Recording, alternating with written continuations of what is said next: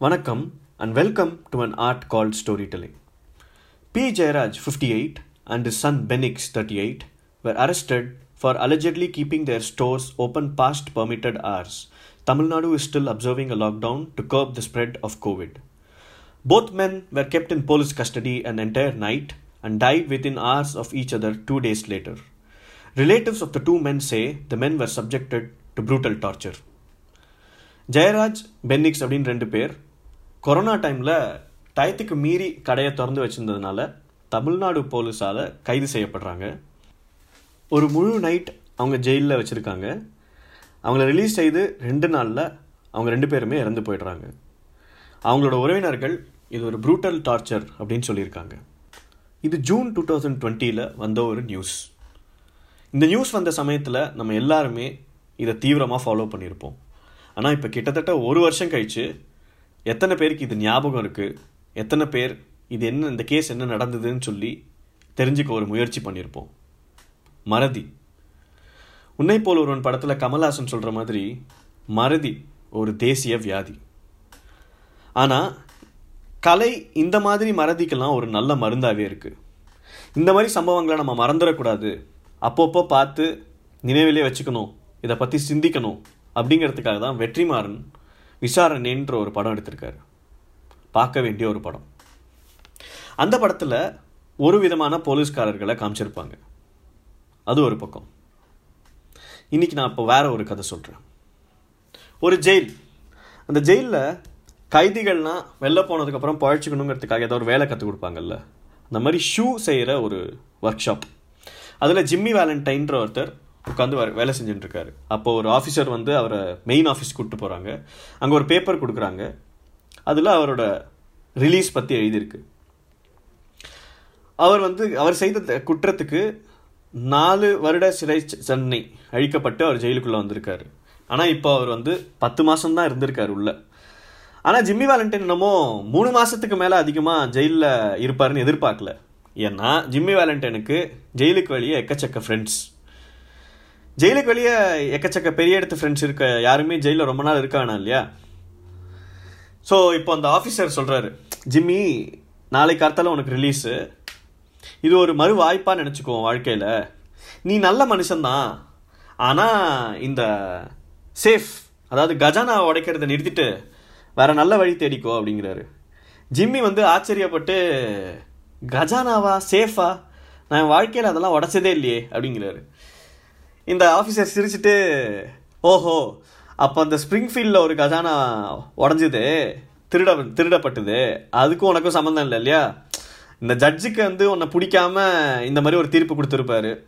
நீங்கள்லாம் எப்போ வந்து கஜானா உடச்சதுக்காக உள்ளே வரீங்க? அப்படின்னு சொல்கிறாரு அப்போ ஜிம்மி வந்து இன்னும் ஆச்சரியமாக பட்டு ஸ்ப்ரிங்ஃபீல்டா அப்படி ஒரு ஊருக்கு நான் என் வாழ்க்கையில் போனதே இல்லையே அப்படிங்கிறாரு. இந்த ஆஃபீஸர் வந்து யோ கூப்பிட்டு போங்க இந்த அந்த ஆளோட துணிமணி ஷூ எல்லாம் கொடுத்துங்க. அப்புறம் வந்து இந்த சிறை விட்டு வெளில போகும்போது கைதிகளுக்கு வந்து அவங்க ஒரு புது வாழ்க்கையை தொடங்குறதுக்காக ஒரு அஞ்சு டாலர் கொடுப்பாங்க. ஸோ அந்த அஞ்சு டாலர் நாளைக்கு கார்த்தால கொடுத்துருங்கன்றாரு. அதே மாதிரி அடுத்த நாள் கார்த்தால ஜிம்மி ரிலீஸ் ஆகுறாரு. ஜெயிலை விட்டு வெளில வர்றாரு. வந்த உடனே ஜெயிலுள்ளே அடைஞ்சு கிடந்து வெளில வந்தோடனே யூஸ்வலாக இந்த செடி கொடியெலாம் பார்த்து மரங்கள்லாம் பார்த்துட்டு அப்புறம் பறவைகள் சத்தம்லாம் கேட்டு ஒரு சந்தோஷப்படுவாங்க. அவருக்கு அதெல்லாம் கிடையாது. நேரம் ஒரு ஹோட்டலுக்கு போகிறாரு நல்ல மூச்சு முட்டை சாப்பிட்றாரு. அதுதான் அவருக்கு வந்து ஃப்ரீடம் அதுதான் அவருக்கு அவரை பொறுத்த வரைக்கும் விடுதலை. அங்கேருந்து ஸ்டேஷனுக்கு வராரு. அங்கே யாரோ ஒரு ஒருத்தர் பிச்சை எடுத்துகிட்டு இருக்காரு. அவருக்கு கொஞ்சம் காசை கொடுத்துட்டு ஒரு ட்ரெயினில் ஏறாரு ஏறி அவரோட ஃப்ரெண்டு ஊருக்கு வராரு. அவரோட ஃப்ரெண்டு பேர் மைக் டோலன். ஸோ அவரை பார்க்க வராரு. இப்போ மைக் டோலன் சொல்கிறாரு ஜிம்மி மன்னிச்சுக்கோப்பா. ரொம்ப லேட் ஆயிடுச்சு உன்னை வெளில எடுக்க. ஆனால் அந்த ஸ்ப்ரிங்ஃபீல்டில் நீ பண்ண சம்பவம் வந்து சம்பவத்துக்கு அப்புறம் உன்னை வெளில எடுக்கிறது பெரிய வேலையாக போயிடுச்சு அப்படின்றாரு. ஜிம்மி வந்து அதெல்லாம் பரவாயில்ல இருக்கட்டும் ஒன்றும் பிரச்சனை இல்லை. சரி என் ரூம் ரெடியாக இருக்கா? அப்படிங்கிறாரு. ரூம்குள்ளே போகிறாரு ரூம்குள்ளே போனோன்னா இவர் ரூம் விட்டு கடைசியாக போகும்போது எப்படி இருந்ததோ அதே மாதிரி இருக்குது கடைசியாக அவர் ரூமை விட்டு போனது இவரை அரெஸ்ட் பண்ண போலீஸ் வந்தபோது நடந்தது சம்பவம் தான் ஸோ அப்போ இவர் தப்பிக்க முயற்சிக்கும் போது அந்த போலீஸ்காரரோட சட்டையிலேருந்து பட்டன் கிழிஞ்சு விழுந்தது. அதெல்லாம் அப்படியே கிடக்கு ரூம் விட்டு போன மாதிரியே இருக்குது அங்கே ஒரு பெட் இருக்குது அந்த பெட்டை நகர்த்துறாரு. பார்க்க செவுரு மாதிரியே இருக்குது ஆனால் செவுத்து பின்னாடி ஒரு சேஃப் மாதிரி இருக்குது அதை திறக்கிறாரு திறந்து அதுலேருந்து ஒரு சூட் கேஸை எடுத்து ஓப்பன் பண்ணுறாரு ஓப்பன் பண்ணிவிட்டு அந்த சூட் கேஸ்க்குள்ளே இருக்க விஷயத்த அப்படியே ஆசையாக பார்க்குறாரு அது என்னன்னா இவர் வித்தியாச வித்தியாசமான கஜானாவை எப்படி உடைக்கணும் அப்படிங்கிறத நல்லா ஸ்டடி பண்ணி அதுக்குன்னு ஸ்பெஷல் டூல்ஸ் டிசைன் பண்ணி அதுக்கு ஒரு நைன் ஹண்ட்ரட் டாலர் செலவு பண்ணி ஸ்பெஷலாக ஒருத்தர்கிட்ட சொல்லி செஞ்ச டூல்ஸ் இந்த டூல்ஸ் இவர்கிட்ட மட்டும்தான் இருக்குது வேறு யாருக்கிட்டையும் கிடையாது. இதை இவருக்கு மட்டும்தான் யூஸ் பண்ணவும் தெரியும். அதை ஆசையாக பார்க்குறாரு. பார்த்துட்டு அப்புறம் ரெடி ஆகிட்டு வெளில வராரு உள்ளே போன ஆளுக்கும் வெளில வ- வந்த ஆளுக்கும் அடையாளமே தெரியல. அப்படி நல்லா டிப்டாப்பாக ட்ரெஸ் பண்ணிட்டு வராரு இப்போ இவரோட ஃப்ரெண்டு மைக் டோலன் கேட்குறாரு என்னப்பா அடுத்த சம்பவத்துக்கு ரெடியா அப்படிங்கிறாரு. இவர் வந்து சம்பவமா? என்ன சம்பவம்? நான் நியூயார்க்கில் பேக்கரியில் வேலை செய்கிறேன் எங்கள் பேக்கரியோட கேக்கு தான் வள நம்ம கண்ட்ரிலேயே பெஸ்ட்டு தெரியும்ல அப்படிங்கிறாரு. அவரோட ஃப்ரெண்டு சிரிச்சிட்டு சரி வா ஒரு ட்ரிங்க் அடிப்போம் அப்படிங்கிறாரு. அவர் ட்ரிங்க் அடிக்கிறாரு ஜிம்மி பால் குடிக்கிறாரு. ஏன்னா ஜிம்மி பாலை ஸ்ட்ராங்காக எதுவுமே சாப்பிட மாட்டார். இவர் ஜெயிலை விட்டு வெளில வந்த ஒரு ரெண்டு வாரத்தில் ரிச்மண்ட் இந்தியானா அப்படின்ற ஒரு ஊரில் ஒரு சேஃப் கஜானா உடைக்கப்படுது. அதுலேருந்து எட்நூறு டாலர் திருடப்படுது அப்புறம் கொஞ்ச நாளில் லோகன் ஸ்போர்ட்லன் அப்படின்னு லோகன் ஸ்போர்ட்ன்ற ஊரில் ஒரு ஆயிரத்தி ஐநூறு டாலர் திருடப்படுது. அப்புறம் ஜெஃபர்சன் சிட்டின்ற ஊரில் ஐயாயிரம் டாலர் திருடப்படுது. உடைக்கவே முடியாத கஜானா அப்படின்னு சொல்லப்படுகிற ஒரு கஜானா உடைக்கப்பட்டு ஐயாயிரம் டாலர் இது ஐயாயிரம் டாலர் ஒரு பெரிய தொகை இல்லையா? ஸோ இந்த கேஸை வந்து டீல் பண்ணுறதுக்கு பென் ப்ரைஸ் அப்படிங்கிற ஒரு டெரர் போலீஸை வந்து போடுறாங்க. பென் பிரைஸ் இந்த திருட்டு நடக்கப்பட்ட இடத்துக்கெல்லாம் போகிறாரு பார்க்குறாரு இன்வெஸ்டிகேட் பண்ணுறாரு பார்த்துட்டு சொல்கிறாரு இந்த வேலையை செஞ்சது இந்த மூணு வேலையுமே செஞ்சது ஜிம்மி வேலண்டைனா மட்டும்தான் இருக்க முடியும். ஏன்னா ஜிம்மி வேலண்டைன் கிட்ட மட்டும்தான் இந்த மாதிரி அழகாக உடைக்கக்கூடிய டூல்ஸ் இருக்குது எவ்வளோ வேணுமோ அவ்வளோதான் உடைச்சிருக்கான். எவ்வளோ அழகாக உடைச்சிருக்கான் பாருங்கள் இதை செய்யக்கூடிய டூல்ஸ் அவங்ககிட்ட மட்டும்தான் இருக்குது அது அவனுக்கு மட்டும்தான் யூஸ் பண்ண தெரியும். அப்படின்னு சொல்கிறாரு ஆனால் அவருக்கு தெரியும் ஜிம்மி வேலண்டைனை பிடிக்கிறது அவ்வளோ ஈஸி கிடையாது. ஏன்னா ஜிம்மி வேலண்டைன் தொழில் நேர்த்தி அதாவது எப்போவுமே தனியாக தான் வேலை செய்வார். ஒரு இடத்துல வேலையை முடிச்சதுக்கப்புறம் உடனே அங்கேருந்து கிளம்பி போயிடுவார். அப்புறம் அடுத்த சம்பவம் ரொம்ப தூரக்க இருக்க ஒரு ஊரில் தான் செய்வார். இதெல்லாம் தாண்டி அவருக்கு வெளியே எக்கச்சக்க ஃப்ரெண்ட்ஸ் ஸோ இந்த காரணத்தினால இந்த காரணங்கள்னால அவரை பிடிக்கிறது ரொம்ப கஷ்டமான விஷயம்னு தெரியும் பென் ஸ்பென்சருக்கு பென் ப்ரைஸுக்கு ஆனால் பென் ப்ரைஸ் நினச்சிக்கிறாரு இந்த வாட்டி உன்னை பிடிச்சேன்னா வாழ்க்கை முழுக்க ஜெயில் தான் உனக்கு அப்படின்னு நினச்சிக்கிறாரு. இப்போது நம்ம ஜிம்மி வேலண்டைன் ஒரு ஊரில் வந்து இறங்குறாரு. எல்மோர்ன்ற ஒரு ஊரில் வராரு. வந்துட்டு அங்கே ஒரு ஹோட்டலுக்கு போகிற வழியில் எல்மோர் பேங்க்கை பார்க்குறாரு இந்த எல்மோர் பேங்க் பார்த்துட்டு இருக்கும்போது இவரை கடந்து ஒரு பெ ஒரு ஒரு பெண் செல் வந்து போகிறாங்க அவங்க அந்த பெண்ணை பார்த்த உடனே இவருக்குள்ளே ஏதோ ஒரு மாற்றம் நடக்குது. இவருக்கு வந்து வாழ்க்கை அப்படியே பிரகாசமான மாதிரி வாழ்க்கை மாறின மாதிரி ஒரு உணர்வு. அப்போது வந்து அந்த பேங்க் வாசலில் ஒரு கார்டு இருக்காரு. அவர்கிட்ட போயிட்டு அவர் கேட்குறாரு இந்த பொண்ணு இவங்க வந்து பாலி சிம்சன் தானே அப்படின்னு கேட்குறாரு அந்த கார்டு வந்து இல்லைங்க இவங்க ஆனபல் ஆடம்ஸ் ஆனபல் இவங்க தான் வந்து எல்மோர் பேங்க் ஓனரோட பொண்ணு அப்படின்றாங்க. சரி. இப்போ ஜிம்மி வேலண்டைன் ஒரு ஹோட்டலுக்கு போகிறாரு போயிட்டு ரால்ஃப் டி ஸ்பென்சர் அப்படின்ற பேரில் ரெஜிஸ்டர் பண்ணுறாரு ரெஜிஸ்டர் பண்ணிவிட்டு அந்த ஹோட்டல்காரர்கிட்ட வந்து பேச்சு கொடுக்குறாரு. இந்த ஊரில் ஷூ பிஸ்னஸ் எப்படி இருக்குது அப்படின்னு கேட்குறாரு அந்த ஹோட்டல்காரர் வந்து இந்த ஊரில் ஷூக்குன்னு தனியாக கடைகள் இல்லைங்க ஸோ ஷூ பிஸ்னஸ் வச்சா நல்லா போகும் அப்படிங்கிறாரு. அப்புறம் இதுக்கப்புறம் பார்த்தீங்கன்னா ரால்ஃப் டி ஸ்பென்சர் அந்த ஊரில் செட்டில் ஆகிறாரு ஒரு ஷூ கடை ஆரம்பிக்கிறாரு. கொஞ்ச நாள்லேயே நல்ல ப்ராஃபிட்ஸ் நல்ல பெரிய ஆளாகிறாரு. அந்த ஊரில் இருக்கக்கூடிய எல்லாரோடையும் நல்ல ஒரு நட்பு நல்ல ஒரு ஃபீலிங் அப்புறம் ஒரு கட்டத்தில் ஆனபல்லை சந்திக்கிறாரு. அவங்க ரெண்டு பேருக்கும் ஒருத்தர் ஒருத்தரை பிடிச்சி போய் இவ அவங்க குடும்பத்துலேயும் இவரை நல்லா பிடிச்சி போய் இப்போது இன்னும் ரெண்டு வாரத்தில் இவங்களுக்கு கல்யாணம் ஆக போகுதுன்ற ஒரு நிலமை. இந்த நிலமையில இப்போ வந்து ரால்ஃப் டி ஸ்பென்சர் எனப்படுகிற ஜிம்மி வேலண்டைன் அவர் ஃப்ரெண்டுக்கு ஒரு லெட்டர் எழுதுறாரு. அந்த லெட்டரில் என்ன எழுதுறாருன்னா பத்தாம் தேதி நான் சொல்கிற இடத்துக்கு வந்துரு. நான் வந்து என்னோடய கிட்டு ஃபுல்லாக உனக்கு தந்துடலான் இருக்கேன். எனக்கு தெரியும் உனக்கு எங்கள் கிட்டு மேலே பெரிய கண்ணுன்னு. ஏன்னா நீ காசு கொடுத்தா எவ்வளோ காசு கொடுத்தாலும் இது வாங்க முடியாதுன்னு உனக்கு தெரியும். ஸ்பெஷலாக டிசைன் செஞ்சது இது. நான் என் பழைய பிஸ்னஸ்லாம் ஒரு ஒரு வருஷத்துக்கு முன்னாடி நிறுத்திக்கிட்டேன். இப்போ நான் ஒரு கடை வச்சுருக்கேன். என் வாழ்க்கை ரொம்ப இன்னும் பெட்டராக இருக்குது முன்னாடியை விட. நான் ஒரு பொண்ணை சந்தித்தேன் அவளை கல்யாணம் பண்ணிக்க போகிறேன் இன்னும் ரெண்டு வாரத்தில். இதுக்கப்புறம் நான் வந்து அந்த பழைய வாழ்க்கைக்கு போக மாட்டேன் இன்னொருத்தனோட காசை நான் தொட மாட்டேன். நான் இவளை கல்யாணம் பண்ணிட்டு இவன் என்னை ரொம்ப நம்புறா. ஷீஸ் ஒண்டர்ஃபுல் கேர்ள் ஸோ இவளை கல்யாணம் பண்ணிட்டு நான் தள்ளி ஏதாவது ஒரு ஊருக்கு போயிடுறேன். அங்கே என்னை யாருக்கும் தெரியாது. என் பழைய வாழ்க்கையை பற்றி யாருக்கும் தெரிய போகிறதில்ல அப்படின்னு சொல்லி அவரோட ஃப்ரெண்டுக்கு ஒரு லெட்டர் எழுதுறாரு. இந்த லெட்டரை எழுதுகிற அவர் இந்த லெட்டரை எழுதுகிற அதே ராத்திரி பென் ப்ரைஸ் அந்த டெரர் போலீஸ் அங்கே இங்கே சுற்றி இவரை தேடி கண்டுபிடிச்சின்னு இந்த ஊருக்கு வந்துடுறாரு. வந்துட்டு அந்த ஊரில் இவரை பற்றி விசாரிக்கிறாரு. இவர் கடைக்கு வெளில நின்று இவரை கவனிக்கிறாரு. அவரும் நினச்சிக்கிறாரு. அங்கே கை வச்சு இங்கே கை வச்சு இப்போ கடைசியில் பேங்க் ஓனரோட பொண்ணையே கல்யாணம் பண்ணிக்க போறியா?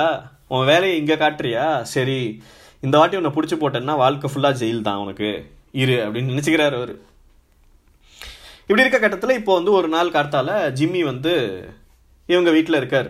ஆனபல் ஆடம்ஸ் வீட்டில் அப்போ வந்து இவர் அன்னைக்கு வந்து வெளியூருக்கு போய் இவங்க கல்யாணத்துக்காக துணி வாங்க போகிறார் ஸோ அப்போ போகலான்னு இருக்கும்போது இந்த ஆனபலோட அப்பா சொல்கிறாரு அதாவது அந்த பேங்க் ஓனர் பேங்க் வரைக்கும் வந்துட்டு போங்க.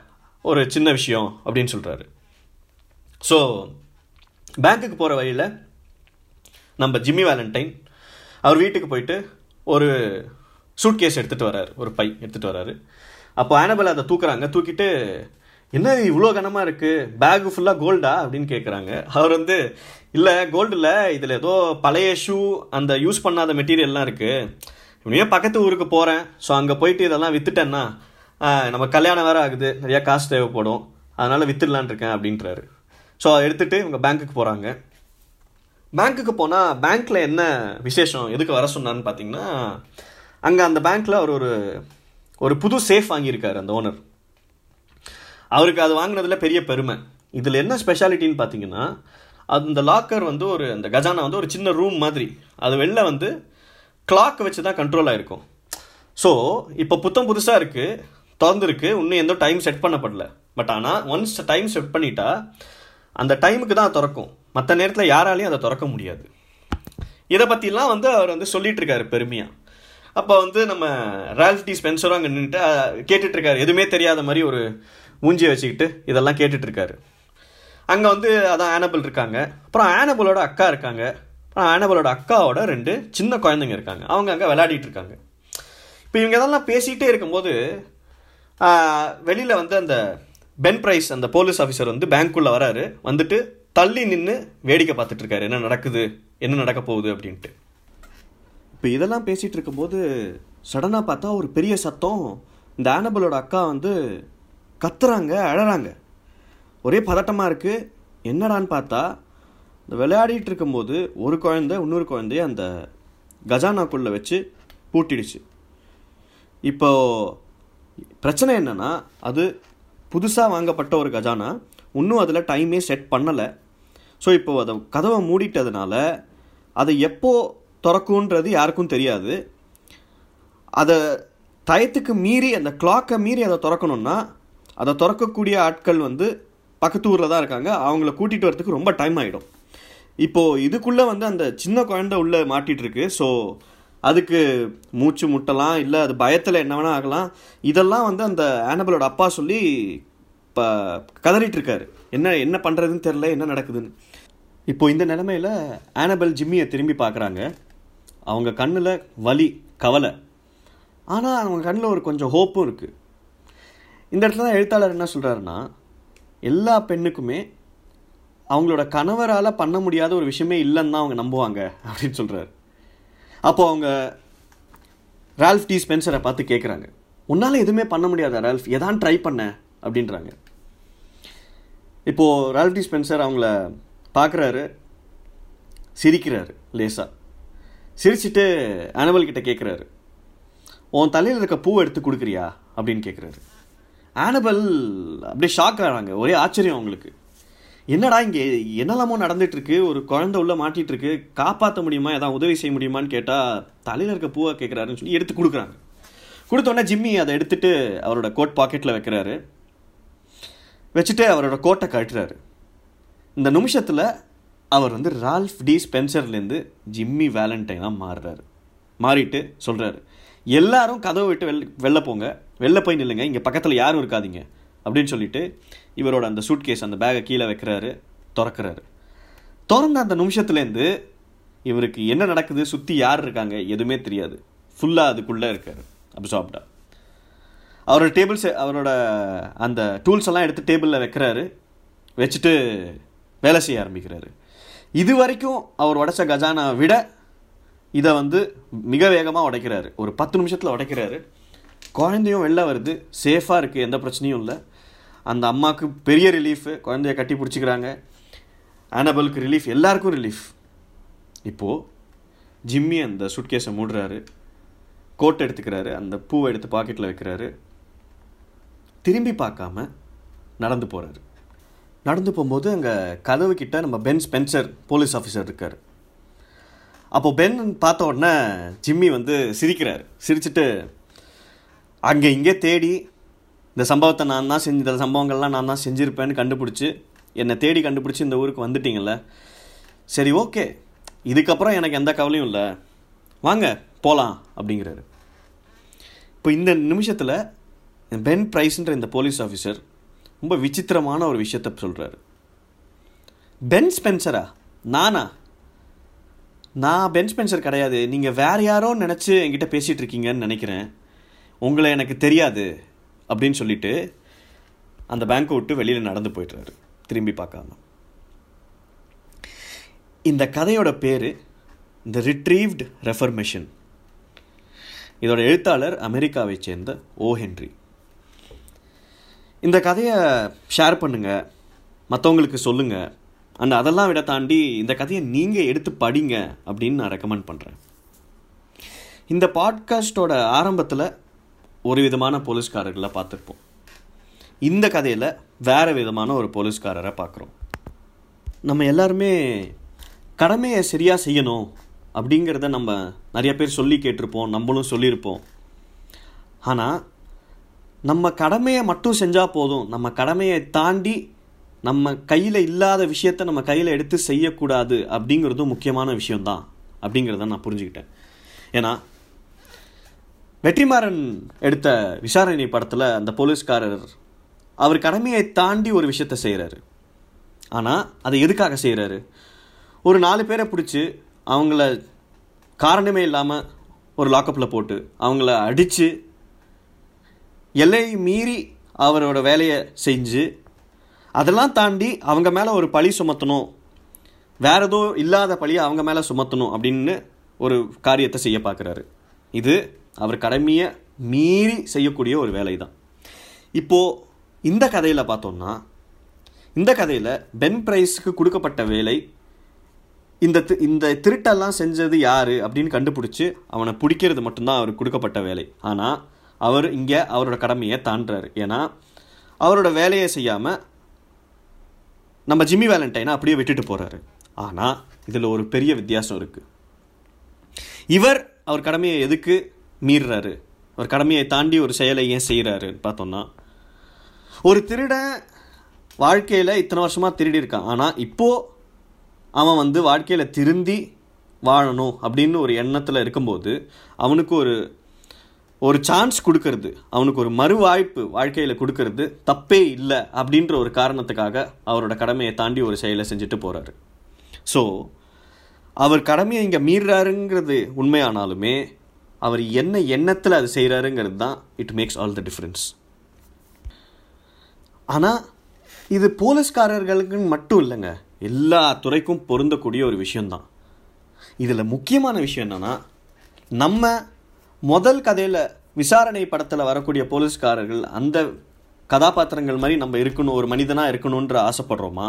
இல்லை இந்த கதையில் வரக்கூடிய பென் ஸ்பென்சர் மாதிரி ஒரு கதாபாத்திரமாக இருக்கு ஒரு மனிதனாக இருக்கணுன்ற ஆசைப்படுறோமாங்கிறதா தான் முக்கியம். நம்ம எப்படிப்பட்ட மனிதனாக இருக்க ஆசைப்படுறோம் அப்படிங்கிறது நம்ம சொந்தமாக தனிப்பட்ட முறையில் எடுக்க வேண்டிய ஒரு டெசிஷன் ஒரு முடிவு.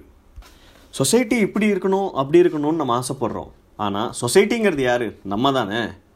ஏதோ ஒரு படத்தில் பார்த்திபன் சொல்லுவார் யாருப்பா அது க்ரௌடு அப்படின்னு கேட்பாரு அந்த மாதிரி யார் இப்போ அந்த சொசைட்டி? சொசைட்டிங்கிறது யார்? நம்ம தான் ஏதோ ஒரு விதத்தில் மற்றவங்க நடக்க நடந்துக்கிறத பார்த்து தான் நம்ம நடந்துக்கிறோம். நம்ம நடந்துக்கிறத பார்த்து தான் மற்றவங்க நடந்துக்கிறாங்க. நம்ம எல்லாருமே சொல்ல போனால் இந்த எறும்பு கூட்டம் மாதிரி தான் எறும்பு கூட்டம் பார்த்துருப்பீங்கள்ல எறும்பு ஒன்று பின்னாடி ஒன்று போயிட்டு இருக்கும் ஆனால் அதில் ஏதோ ஒரு எறும்பை அதோட பாதையிலேருந்து களைச்சி விட்டோம்னு வச்சுக்கோங்க எல்லா எறும்புமே கலைஞ்சு போயிடும். ஸோ நம்ம ஒரு ஒருத்தருமே நம்ம துறையில் நம்ம வேலையில் நம்ம எப்படிப்பட்ட மனிதனாக இருக்க ஆசைப்படுறோம்? அப்படின்றத யோசிச்சிருந்தோன்னா அந்த கேள்விக்கு விடையை தேடி இருந்தோன்னா நான் முதல்ல சொன்ன பென்னிக்ஸ் கேஸ் மாதிரி பிரச்சனைகளுக்கு இதை விட பெரிய தீர்வு இருக்கிற மாதிரி எனக்கு தெரியல. அண்ட் இந்த கதையை கேட்டதுக்கப்புறம் இந்த கதை கேட்டதில் ஒரு ரெண்டு மூணு பேராவது இந்த கேள்வியை உங்கள் நீங்களே கேட்டுட்டீங்கன்னா இந்த கேள்விக்கு விடையை நீங்கள் தேடினீங்கன்னா இந்த கதை அதோட வேலையை ரொம்ப கரெக்டாகவே நல்லாவே செஞ்சுருக்குன்றது என்னோட நம்பிக்கை. கதைகள் கேட்போம். கதைகள் சொல்லுவோம் கதைகளை கொண்டாடுவோம். Stay tuned for another episode of an art called storytelling